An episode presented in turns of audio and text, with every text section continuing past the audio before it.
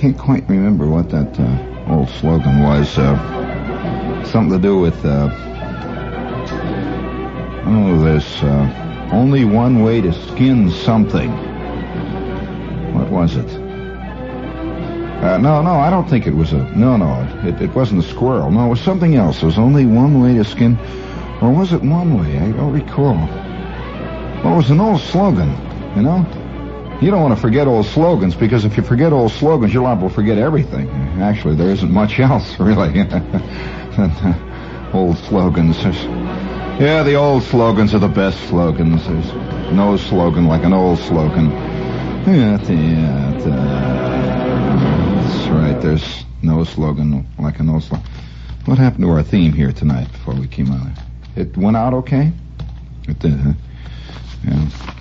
About time something happens around here. Of course, it's uh, Monday, and there's a lot of pushing and hollering and everything else. I have a thing here. I don't know how to quite bring this up. Will you, uh, hey, excuse me while I warm up here? What's the matter with this thing here?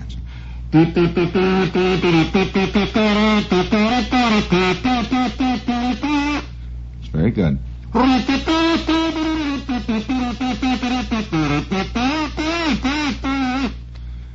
Gee, do I know some terrible lyrics to that. I'll uh, award you a brass figuree with bronze oak leaf palm if you can sing it along with me. Your own favorite lyrics.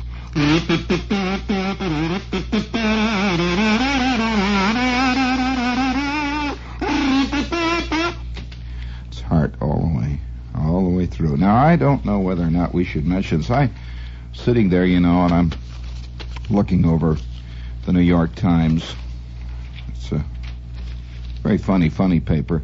And I'm I'm looking over uh, the Times there, and there's a here's a little item that says statue of Moses rejected at fair. What Moses they were talking about. It's a statue of Moses rejected at fair. This pavilion says that they feel that the statue that was uh, suggested that they put up has a simian appearance. So they rejected it. Well, I don't know quite how to feel that when we can get into all kinds of stuff here. Simian. Do you know what simian means? Oh, you remember? No, you remember the Simeon twins? That was P.T. Barnum and all that stuff. But, uh, kind of confusing sometimes. No, it isn't actually confusing. I mean, to be honest with you, it's perfectly clear. I'd like to believe that life is confusing, but it isn't. I mean, you walk along, you scratch. It isn't as confusing. Well, it isn't confusing, actually. Uh, I think uh, it's only confusing when, uh, well, maybe confusion itself is a state of mind. well, there's a non sequitur for everyone. Hi, George Shepard came up with a Gertrude Steinism, didn't he? There, At, uh, or maybe it's a Norman Mailerism. It's pretty hard to tell. Maybe it's a Dorothy Kilgallenism gets uh, difficult. It's like that lady in the old Dutch cleanser can. Do you remember the Dutch cleanser can? Where the lady is uh, seen there and she's looking into the shined bottom of her frying pan and she can see her reflection looking at her reflection in a frying pan and it goes ad infinitum, ad nauseum. Well, they've done away with that, you know. They don't have that picture anymore on the uh, old Dutch cleanser. Or is it Dutch cleanser? Didn't Dutch Cleanser have a lady with wooden shoes? Well, what what's this business of looking? Was she the one that was looking in the mirror at herself, or was it somebody else? Was it? Are you sure? Yes, it was Dutch Cleanser. It was not Arm and Hammer. Have you ever heard those Arm and Hammer commercials on the air? Yeah, no, no, no. This guy's. Yeah, I think it's something to do with teeth, but he's talking about his giant right arm. He says you'll find my giant right arm on the Arm and Hammer package and he sounds a little bit, just the slightest bit like Mr. Chucky. And a little worried me there a little bit because that isn't exactly the way I pictured the rest of the guy who went with the arm and hammer. But of course these things are getting more and more. Uh, for those of you who are confused, and many people are today, I notice that we one thing uh, one thing we've got to concede is that man, the 20th century type man, is moving forward. He's not standing still. He has cleared away the bushes, the undergrowth of uh, ignorance, right, friends? And he's beginning to see the light, right? So if you would please bring me cut number one in there, that is entitled Seeing the Light Music. Please bring it on right now. Hit the button. That's it. Just sneak it in behind me, and I will wait. That's it. Bring it up all the way, real loud. Very loud. Turn it up there like we're on the radio. Very good.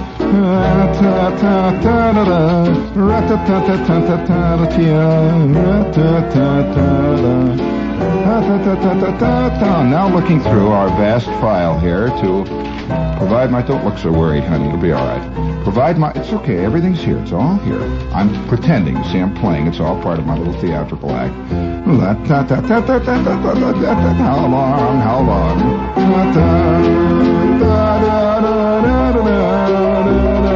There we go. Very good. That's it. Now just, just that means take it out. Out, out. Very good. Yeah, out. It means all the way off. Out, out, out. okay. Uh, I, I'm uh, I'm sitting here, you know, wondering uh, just just what is happening. I'm talking about on a larger scale, on a very large scale. That uh, I'm listening to the news uh, throughout the day and watching watching ads and watching various plays on on uh, on the Broadway boards and on television and one thing and another and movies and so forth, and I'm becoming more and more convinced that we're working in two different directions. Really, two different directions. On the one hand, man is going he's going absolutely insane technically, you know, just wild. Uh, we can do practically anything today. Uh, we can uh, we can go to the moon, and we're on our way. We're sending up television cameras to Mars, and the whole bit, you know. And on the other side, we are going exactly 180 degrees out of phase. Now, there, uh, by this I mean there is a growing a growing uh, Dark Ages complex going through us. In short, I believe that the slobism, on the one hand, slobism in general is growing. It's fantastic growth. It is. It's just an incredible growth. Now you can you can call it almost anything you want. You can pretend it's fun. I mean, this growth of slobism. You can call it camp. You can call almost anything else. But nevertheless, there is a is a gigantic, sudden uh, shifting in the general direction of the stuff that the slobs always dug anyway. And we're called slobs for it. You know, a guy that was hung on Batman and Superman comics a few years ago. You know, he's a plain ordinary slob. Well, today he's avant-garde, and he's right there with the with the deep, uh, secret, hidden inner meanings. And on television, have you ever watched daytime television? Daytime, no, really. I mean, just watching it as as if you were looking at something in the zoo, which in effect you are. Uh, if you've watched daytime television for any uh, period of time, you realize that Helen Trent uh, that what used to be called really crud stuff on radio. You know, Helen Trent. They had they had all these uh, uh, the Road of Life and all these various low octane soap operas. These literally were Dostoevsky compared to what is what is what is really big time today. Yeah, oh, really, it's it's it's a wild thing to see on both ends of the scale. Now, I I'm I'm a great fan of uh, of mailing lists. I don't know how I get on all these mailing lists, but I am on about 10 million mailing lists. I guess anybody who has any kind of a, a public name or you're in any kind of a public medium, you wind up with, with all, all sorts of people uh, putting you on various lists of one kind or another. And I, I must get, uh, oh, probably on an average of, uh, oh, maybe on a week's average, maybe 25 to 30 pieces of truly junk mail. Now, these are not public relations bits. They're not sending uh, me a thing and saying we are announcing the opening of our new uh, phrenology studio. Uh, they're not doing that. What they do is send me the, you know, the plain ordinary mailing list, like as if, uh, uh, you know, I'm one of the people and uh, I'm about to buy. See? Well, listen to this one. You would not believe this one. I don't know how many people got this, but boy, is it a fascinating thing to get in this, the middle of the 20th century. It really is an intriguing one. Now, one of the most common mailing pieces of all today is the mailing piece that is assuring the man that he can become successful. That there is a course available, there is a book available where the man or the woman can become successful. Now, the success that they talk about takes many different forms. There is sexual success. Well, there are, oh yeah, there are thousands of books and courses available for this. Oh yeah, they, I get these mailing lists constantly. Then there is the financial one. There's the one that says you can become top dog in your outfit in just seven weeks if you follow our course five minutes a day and you begin to think right and the next thing you know you're sticking everybody with a knife and you're in business, you know. Learn how to be a schlock. Really learn how to be rotten. Well, uh, this is a this this is a big thing. Now there are others that uh, that could be called general happiness success courses. Now, uh, this is the kind that people who are unhappy get all the time, or at least ostensibly they're supposed to be unhappy. It says, have you wondered about happiness? Have you wondered how other people seem to get more out of life? Have you noticed that other people seem to enjoy things more? Well, for just seven minutes a day, in just two weeks, you too can get more out of life by taking this is another kind of success. Now, in general, most of these success courses I've noticed follow a pattern when you get them. They they have rules, golden rules for happiness, like uh, think good, or uh, stand up straight and look at the sun, that kind of stuff. Rule one: when you get up in the morning, uh, then then they usually have one that says uh, you're as good as anybody else. Rule. So when you get up in the morning and shave, you look in the mirror and you say, I'm just as good as anybody else. In fact, I'm better than anybody else. And I'm just as tough as anybody else. And by George, Bullard ain't gonna push me around today in the mailroom. And then you, that's supposed to work. It says, remember to do this every day before you go to work. Say this to yourself. Uh, and then as you go, then there's all kinds of little, little rules like uh, think positively. Don't allow the negative to come in. Now, one thing though, now I'm getting to a point here. You know, you you all know about these things. You get these. They're advertised in the Times. They're advertised in all in the Wall Street Journal. They're advertised in all the big papers about the various courses and books available. Uh, most of them are predicated on one premise, and that is that most people feel that they are really flubbing the dub. Most people feel they are really not making it, you know? that they are lousing up their life, and somewhere along the line, they really got bollocksed up. And and uh, all the other guys are on the way. You know, Johnny Carson. Look where Carson is. For crying out loud, what's Carson? You know, he's on the way. He's making the scene big. Uh, Paul Newman. Look at him. He's making the scene big. Crying out loud, look at look at guys like Bernard Baruch. He's on the big time. Uh, all these various guys are making the scene, and everyone else has a feeling that they loused up. Now, the one thing they never mention in any of these courses, they never even presume to mention that one, one sneaky word, talent. They never bring that up. Uh, it, it's uh, just a, a, lot of rules. Apparently, that uh, Paul Newman learned a lot of rules. Apparently, uh, Bernard Baruch learned a lot of rules. he learned about eight great rules, and the next thing you know, he's sitting on a park bench wearing golden shoes. Uh, Oh, sure. The, the rules to get it. Speaking of sitting on park benches and scratching, this is WOR AM and FM New York.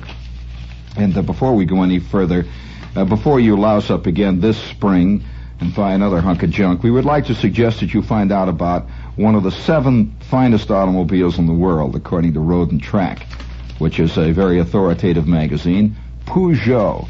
Uh, an excellent car. I'm not going to try to pronounce it. There's 18 different ways that Frenchmen pronounce it. Suffice it to say, you'll get by if you just go in and holler Peugeot. And if you're going to the automobile show this week, make it a point to go over to the Peugeot exhibit.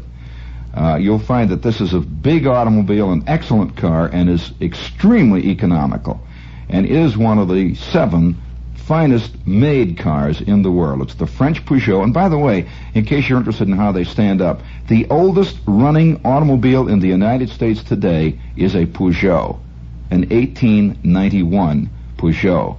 It's a rugged, beautiful car that has a lot of accessories and is truly worth investigating. It's Peugeot, and if you want to get pictures and details on that on it without any problem, just send your name and address to Peugeot on a postcard in care of me.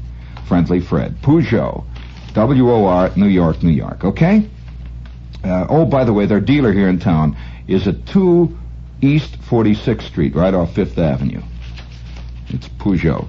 You know, uh, now, now I've got I've got a mailing piece. Now I'm, I'm fascinated by this thing. Now I, I, I, suspect that years ago, you see, uh, um, years ago, I, I presume that back around the turn of the century and before, most people got their answers to these sneaky things through religion. In other words, uh, if a guy was not making it, he felt that he was a sinner. Uh, he felt that somewhere along the line he was unworthy.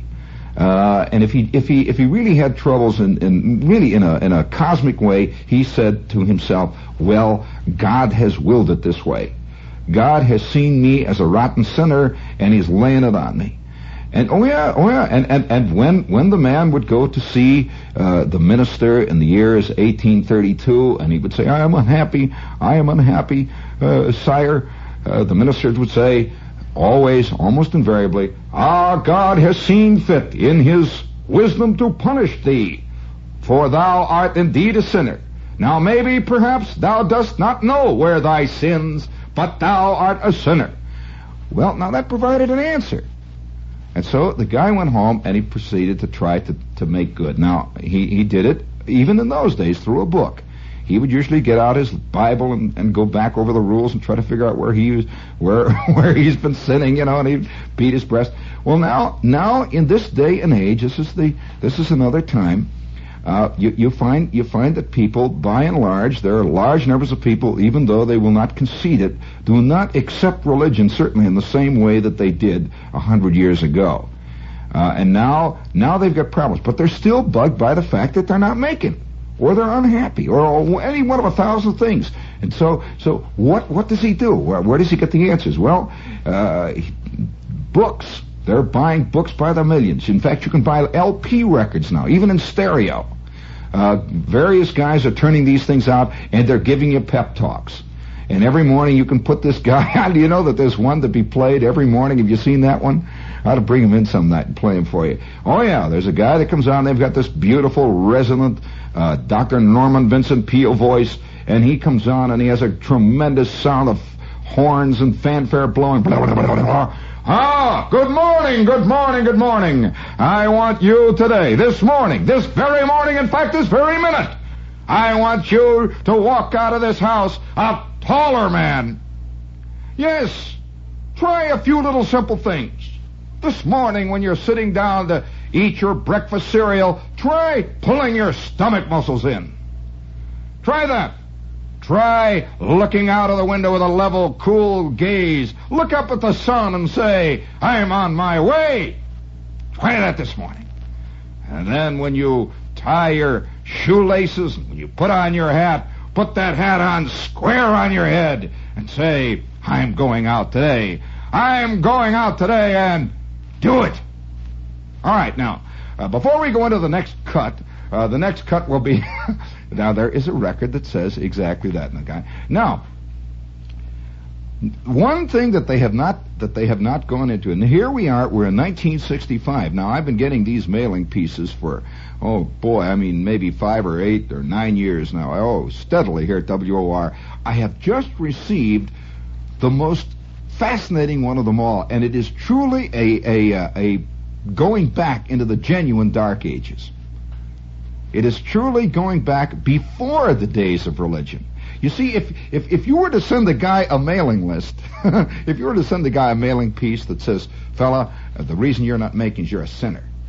You're a sinner. Have you thought of going down and talking to this, talking to this uh, fine minister that's down at your church? Have you thought, well, he'd say, come on, what are you talking about? And he wouldn't buy that today. But what if you went before religion? What if you suggested something to him that was very popular, say, 7,000 years ago? He might be inclined to buy it, you see. Because we've already discounted religion, many guys have.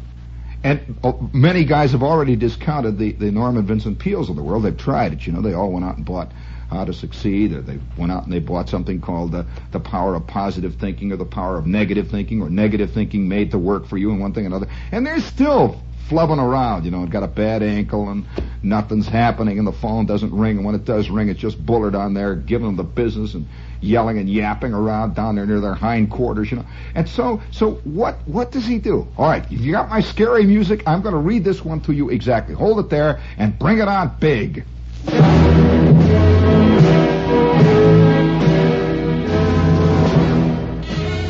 I will read to you from this mailing piece as I received it here at WOR through the U.S. mails. Now, call upon these mighty beings from the invisible world around you and instantly begin a wonderful new life of wealth, love, and happiness. Here is positive proof you possess amazing psychic powers that will bring you anything your heart desires. And here is the secret of releasing and harnessing them. Dear friend, all around you at this very instant is a vast, invisible world pulsing with power. You cannot see, hear, feel, taste, or smell this world. But if you could tap its power right now, all of your dreams would come true. All of your problems would melt away. All of your desires would be instantly fulfilled.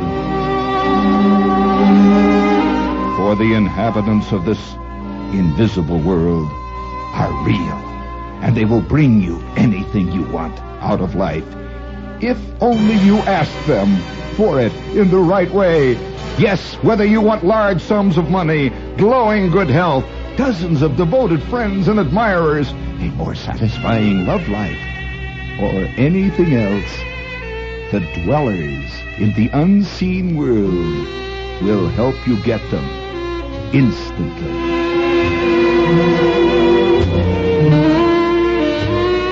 You need only whisper your wishes to your servants in the invisible world, and they will come true.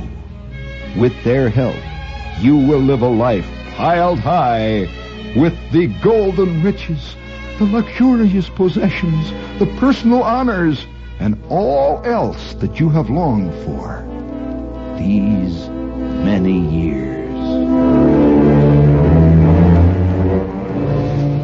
Impossible? Perhaps. But in the startling pages of this new book, you will meet these shadowy inhabitants of the other world and find out how to contact them.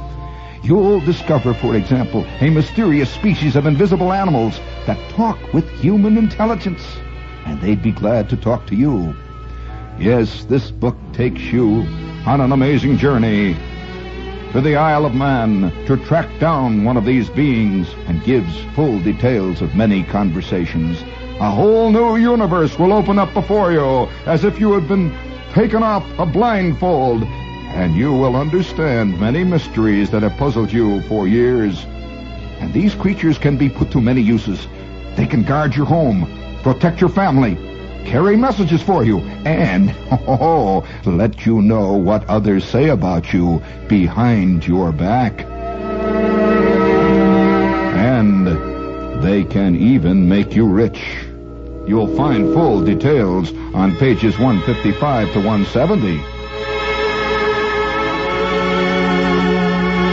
Yes, friends. These invisible creatures are but one of the many species that live unseen all around you. Some of the others are good. Others, unfortunately, are evil. They have been affecting your life from days before you were born, whether you wanted them to or not. When you contact these beings and control them, you enjoy a tremendous success. When you ignore them, you pay the price in misery and failure. It's as simple as that.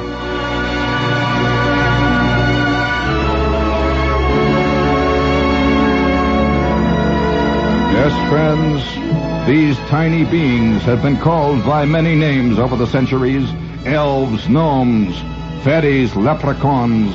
But now you can contact them and they will make you rich.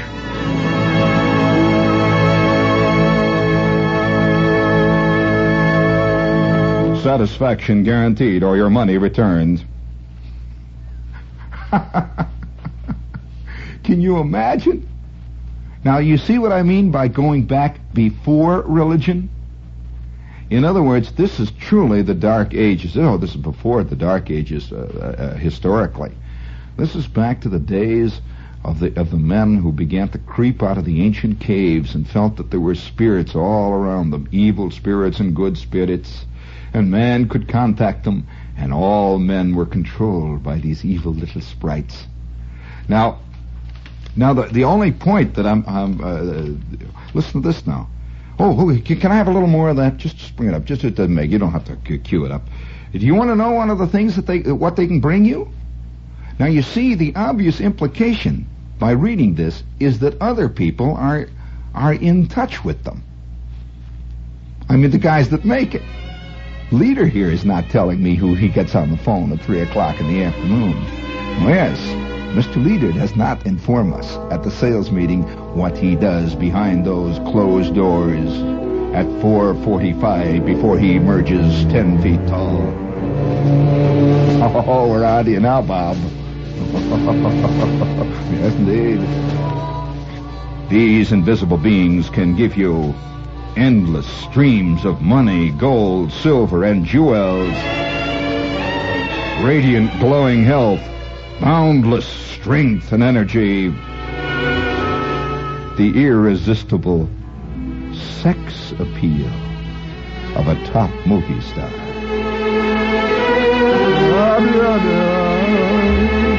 They enable you to enjoy the powers of telepathy and levitation.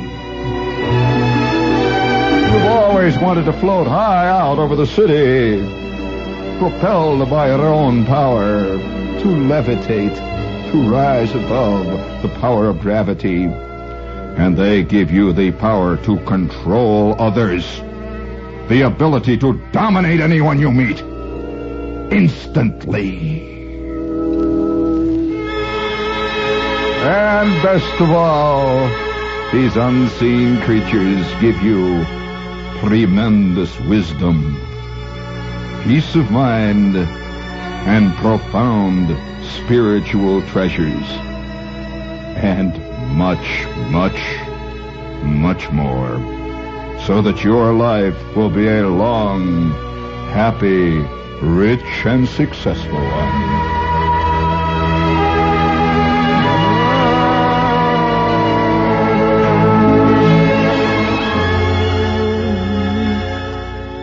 You ask questions about levitation, can your body defy the law of gravity? Oh, before you venture this opinion, read this book.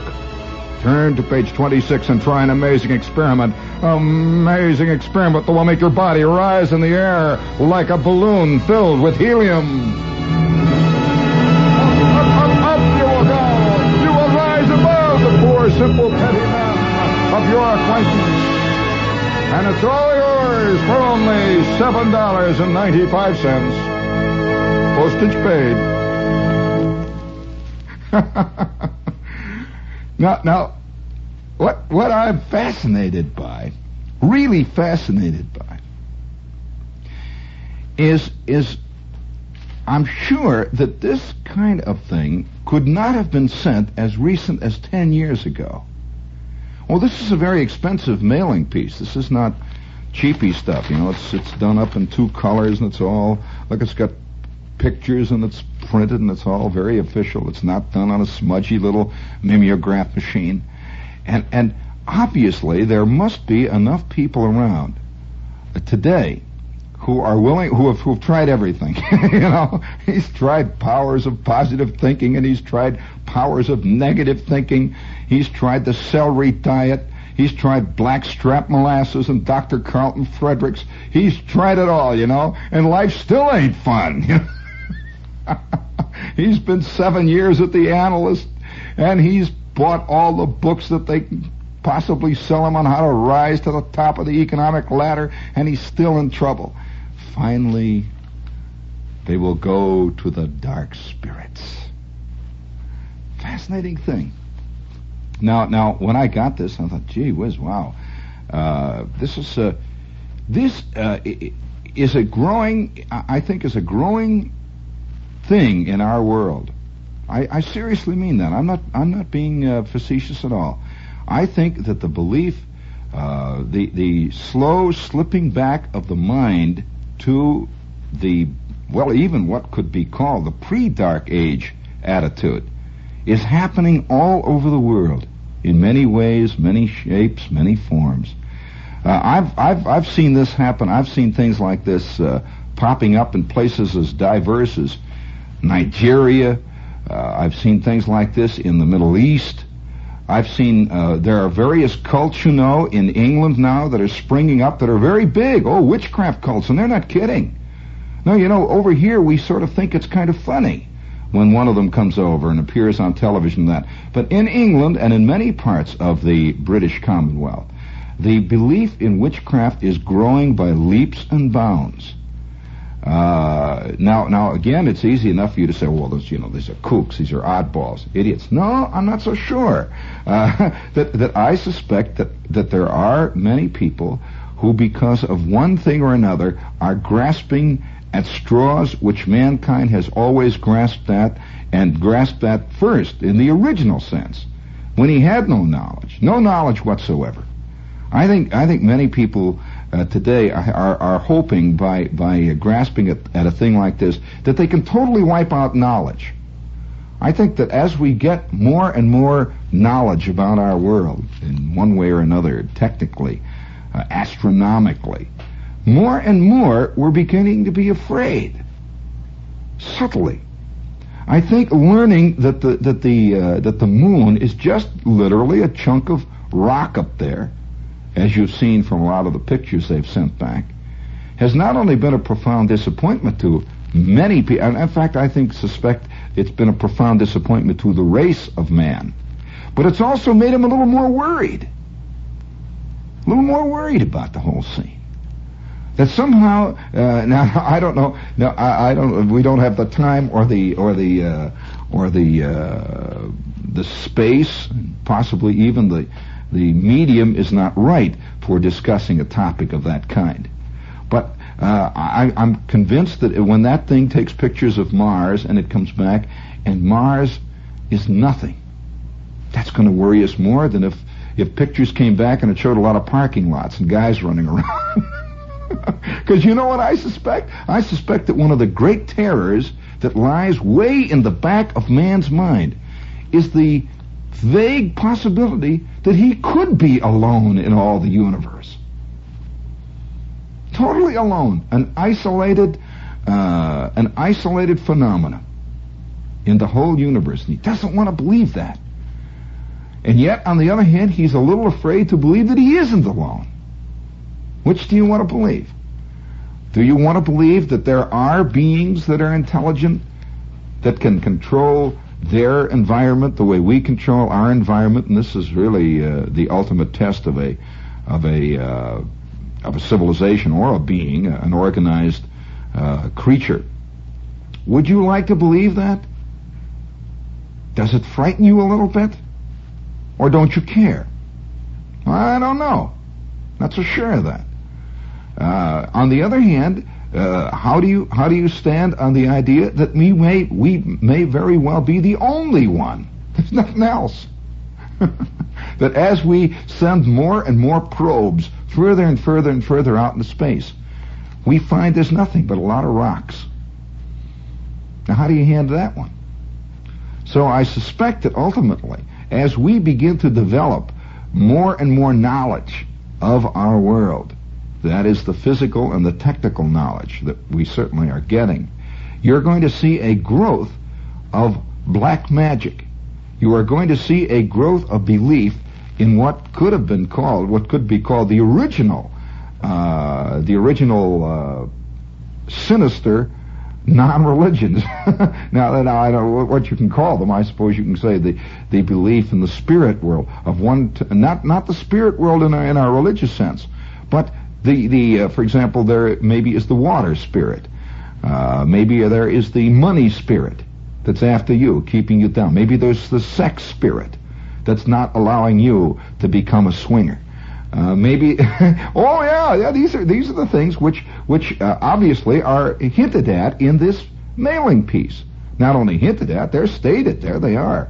And uh, they're, they're, no doubt they're selling thousands of copies of this from people who are uh, all over the world trying to make the scene in one way or another. Now, uh, it would seem it would seem uh, uh, uh almost axiomatic. It would seem almost obvious that as man gains more knowledge, and as we as we learn about things, we learn about the atom, and we've learned about uh, we've learned about all kinds of things that are physical in our world. It would seem that that we would proceed in that same direction with our mind toward uh, knowledge of self or knowledge of uh, what we are, knowledge of the whole context of man versus the elements.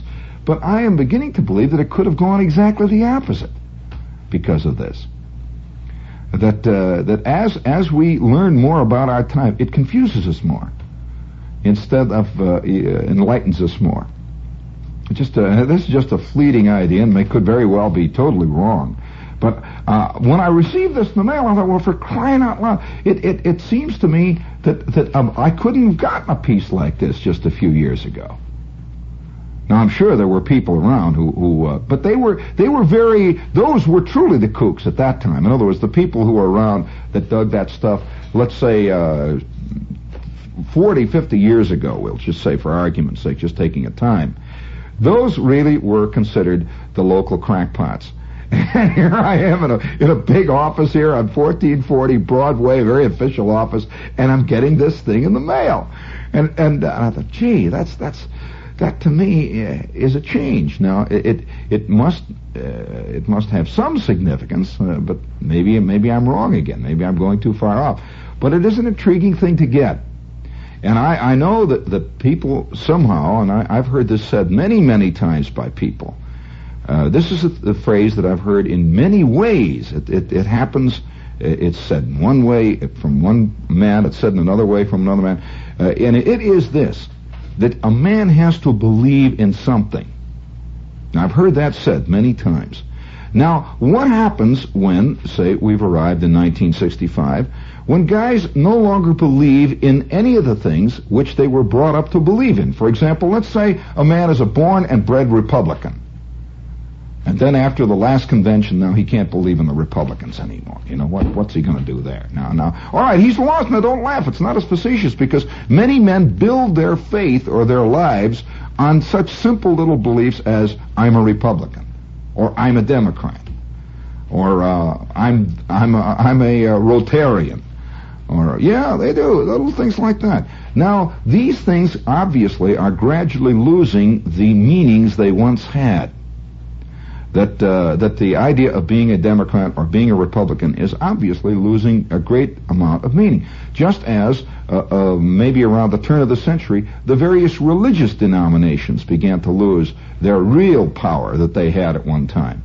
Uh, you know, the kind of power that would make a man go 40,000 miles on a crusade and uh, lose his life for it. And one thing, you know, that that's uh, that's practically. Now there was a time too when men then would believe in their country, absolutely totally, dedicatedly, and that was a belief that was almost like a belief in yourself. And so the Britisher would march out into the sands of uh, Araby. He would march into the sands of the desert, and he would say, I am a Britisher. I am bringing the British Empire to the far corners of the earth. Now, he never questioned whether that was a good thing or not, or was a bad thing. It was just the thing he believed in. you know, that was the end of it. He believed in it. Uh, and, and, just a few years ago, it's it's funny when you hear political speeches. Have you ever read them of guys around 1890, 1895? The amazing, simple, wonderful, naive patriotism that they had. It never seemed to occur to uh, to people like, say, uh, Theodore Roosevelt, for example, that other countries could be right too, and we could be wrong in certain instances. Never would occur to him. Uh, because he believed so strongly, and people of his time believed so strongly in America, that it was right. Whatever America did was right. It was just uh, automatically right. Well, here we are now in 1965. Large numbers of things have happened, so nobody quite knows what to believe in anymore. And uh, and you find you find uh, even guys don't believe in their own race. It's a wild thing, and, and uh, so it, it, ultimately, I suspect that eventually uh, you're going to see a growth of witchcraft Uh, you're going to see a growth of, of various beliefs and various spirits. There's going to be the water spirit, and there's going to be the desk spirit. Uh, you were fired because the desk spirit got mad at you. Uh, and the spirits, of course, will be updated. I, I, suspect that when, when you have the spirit world today, it'll have to be updated. It'll have to be computerized. You, of course, are aware that there is a patron saint, even now, for television. That there is a patron saint for the movies. Uh, and I'm talking about a patron saint. Uh, some 7th century or 12th century saint is now the saint of television people or the saint of radio. It sounds funny, but nevertheless, there it is. Now, now I, I think that that uh, that eventually you're going to see. Have you noticed the growth of little statues of one kind or another in people's cars? This is significant. Now, a few years ago, the statues all had a, a very uh, orthodox religious connotation, but now the statues are beginning to take on other other uh, connotations: skulls and crossbones, thousands of them. Uh, you go you go to the dime store down here, and they have a whole section devoted to nothing but monsters of one kind, skulls and crossbones, and the other world, the spirit world, the, the world of the evil spirits. Now, now I, I suspect that it might begin in polyethylene and end up in marble. Well, laugh. I'm just curious. I'd love to. I'd love to look at the mind of man you know, have you ever noticed how many science fiction writers hardly ever talk about the mind of the people in their in their spaceships? I would wouldn't it be fascinating if the, here's this guy in this in the 38th century somewhere and he's doing an exploration job on Saturn and uh, they come back to their little spaceship and they sit there for a while and he's with his buddy, you know, and they're sitting there and they're contacting the earth and then they say, well, it's time and they don these black masks and they have a little religious ceremony where they take out a skull and one of them puts a ring in his ear, and the other guy takes out a little tom tom.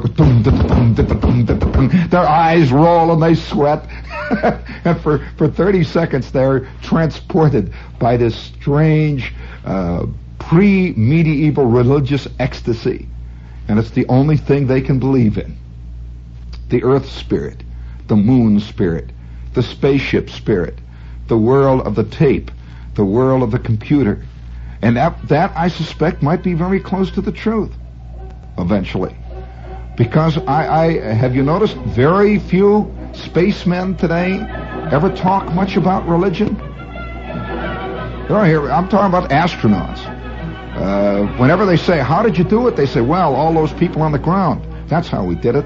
All those great workers, those guys that worked at the plant there, they built the machines. We've got to give credit to all the little people there that, that built the uh, Vanguard 7, or whatever the name of the ship is. Uh, in, in 1840, uh, you know what the first guy, what, what the spaceman would have said? Ah, we have done this only because God has willed it, because God was with us. You don't hear much of that. But eventually, there will be some guys swallowed up. We have not yet suffered a major reverse in space. Let seven or eight spaceships get swallowed up out there in the dark night, and I suspect you may see the black masks. I suspect you may see a few bones being taken out and powdered, at the sound of a bat's wing being burnt over a gray candle. Oh yes, we're in for some interesting days.